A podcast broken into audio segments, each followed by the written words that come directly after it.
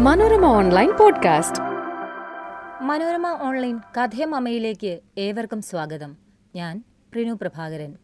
ഇന്നത്തെ കഥ കാട് പഠിപ്പിച്ച പാഠങ്ങൾ കുലവും ഗോത്രവുമില്ലാതെ അറിവിന്റെ സമുദ്രം താണ്ടിയ ഋഷി. ഉപനിഷത്ത് കഥകളിൽ ഏറെ ശ്രദ്ധേയമാണ് സത്യകാമന്റെ കഥ. സത്യകാമ ജബാല എന്നറിയപ്പെടുന്ന സൈദ്ധാന്തികന്റെ കഥയാണിത്. ഛാന്തോഗ്യ ഉപനിഷത്തിലാണ് ഈ കഥയുള്ളത്. ജബാല എന്ന ദാസിയുടെ മകനായിരുന്നു സത്യകാമൻ. പേര് സൂചിപ്പിക്കുന്നത് പോലെ തന്നെ ചെറിയ പ്രായം മുതൽക്കേ ആത്മീയതയോട് വളരെയേറെ താല്പര്യമുള്ളയാളായിരുന്നു അദ്ദേഹം.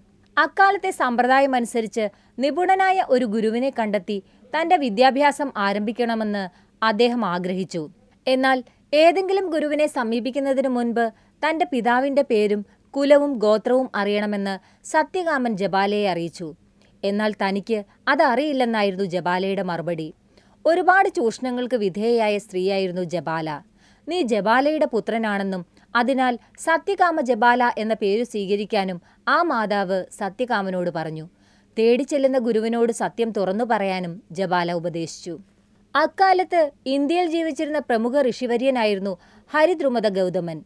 വേദകാലഘട്ടത്തിലെ മഹാഋഷിമാരിൽ ഒരാളായ ഗൗതമന്റെ പിന്മുറക്കാരനായിരുന്നു ഹരിദ്രുമത ഗൗതമൻ. അദ്ദേഹത്തിന്റെ അരികിലേക്കാണ് സത്യകാമൻ വിദ്യാഭ്യാസം തേടിയെത്തിയത്.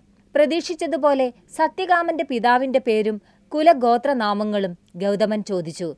എന്നാൽ തനിക്കതറിയില്ലെന്ന് പറഞ്ഞ സത്യകാമൻ താൻ ജബാലിയുടെ പുത്രനാണെന്ന് അദ്ദേഹത്തോട് പറഞ്ഞു. സത്യകാമന്റെ സത്യസന്ധതയിൽ സന്തോഷം തോന്നിയ ഗൗതമൻ അവനെ ശിഷ്യനായി ഏറ്റെടുത്തു.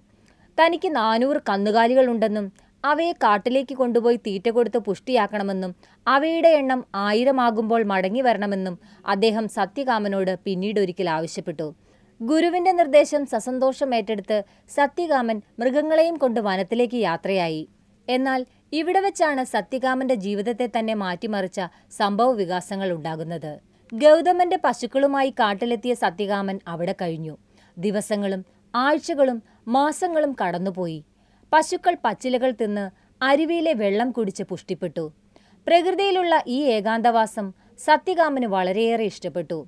കാടിന്റെ വശ്യതയ്ക്കും ഭംഗിക്കും അപ്പുറം ആത്മീയമായ തോന്നലുകളും ചിന്തകളും അദ്ദേഹത്തിന്റെ മനസ്സിൽ നിറഞ്ഞു. അങ്ങനെ ഇരിക്കുമ്പോഴാണ് ഒരു അത്ഭുതമുണ്ടായത്. താൻ കൊണ്ടുവന്ന കാലിക്കൂട്ടത്തിലെ ഒരു കാള സത്യകാമൻ അരികിലേക്ക് വന്നു. കന്നുകാലികളുടെ എണ്ണം ആയിരമായിരിക്കുന്നുവെന്നും തങ്ങളെ തിരിച്ച് ഗൗതമന്റെ ആശ്രമത്തിലേക്ക് കൊണ്ടുപോകണമെന്നും കാള സത്യകാമനോട് ആവശ്യപ്പെട്ടു. ഒരു കാള സംസാരിക്കുമോ എന്ന് അത്ഭുതപ്പെട്ട സത്യകാമനോട് കാള ബ്രഹ്മത്തെക്കുറിച്ച് സംസാരിക്കാൻ തുടങ്ങി. ബ്രഹ്മത്തെക്കുറിച്ചുള്ള ജ്ഞാനത്തിന്റെ നാലിലൊന്ന് താൻ പകർന്നു തരാമെന്ന് കാള സത്യകാമനോട് പറയുന്നു. അപ്രകാരം ചെയ്യുകയും ചെയ്യുന്നു. പിറ്റേന്ന് കാട്ടിലൊരുക്കിയ യജ്ഞവേദിയിലെ യാഗാഗ്നിയാണ് അടുത്ത നാലിലൊന്നറിവ് അദ്ദേഹത്തിന് പകർന്നു നൽകുന്നത്. തൊട്ടടുത്ത ദിവസം ഒരു അരയന്നം സത്യകാമന്റെ അധ്യാപകനായി. അതിനു പിറ്റേന്ന് ഒരു കൊറ്റിപ്പറവ ബാക്കിയുള്ള നാലിലൊന്ന് ഭാഗവും അദ്ദേഹത്തിന് ഉപദേശിച്ചു കൊടുത്തു. ബ്രഹ്മത്തെപ്പറ്റിയുള്ള പരമാർത്ഥം മനസ്സിലാക്കിയ സത്യകാമൻ തിരിച്ചു ഗൗതമന്റെ ആശ്രമത്തിലേക്ക് യാത്രയാകുന്നു. തിരികെയെത്തിയ ശിഷ്യനെ കാണുന്ന ഗൗതമൻ അത്ഭുതം കൂറുന്നു അറിവിന്റെ മഹാതേജസ് സത്യകാമനെ പൊതിഞ്ഞു നിൽക്കുന്നതായി അദ്ദേഹത്തിന് തോന്നുന്നു. എല്ലാം അറിഞ്ഞല്ലോ താൻ എന്നായിരുന്നു ഗൗതമന്റെ പ്രതികരണം. എന്നാൽ ഗുരുമുഖത്ത് നിന്ന് അതറിഞ്ഞാലേ അറിവ് പൂർണമാകൂ എന്ന് സത്യകാമൻ പറയുന്നു.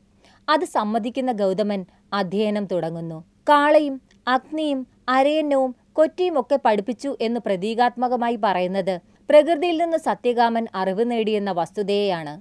ജീവിതത്തിന്റെ മഹാപാഠങ്ങൾ അദ്ദേഹം കാട്ടിലെ ജീവിതത്തിൽ നിന്ന് പഠിക്കുന്നു. പിൽക്കാലത്ത് സത്യകാമൻ വലിയ ആത്മീയ ആചാര്യനായി ഗോശ്രുതിയെപ്പോലുള്ള വലിയ ശിഷ്യന്മാരും അദ്ദേഹത്തിനുണ്ടായി. പരമമായ ജ്ഞാനം തേടിയുള്ള യാത്രയ്ക്ക് കുലമോ കാലമോ ഗോത്രമോ ഒരു പ്രതിബന്ധമല്ലെന്ന് സത്യകാമ ജബാലയുടെ ഉദാഹരണം നമ്മെ പഠിപ്പിക്കുന്നു. മറ്റൊരു പുതിയ കഥയുമായി കഥയമമ്മ അടുത്തയാഴ്ച കേൾക്കാം. Manorama online podcast.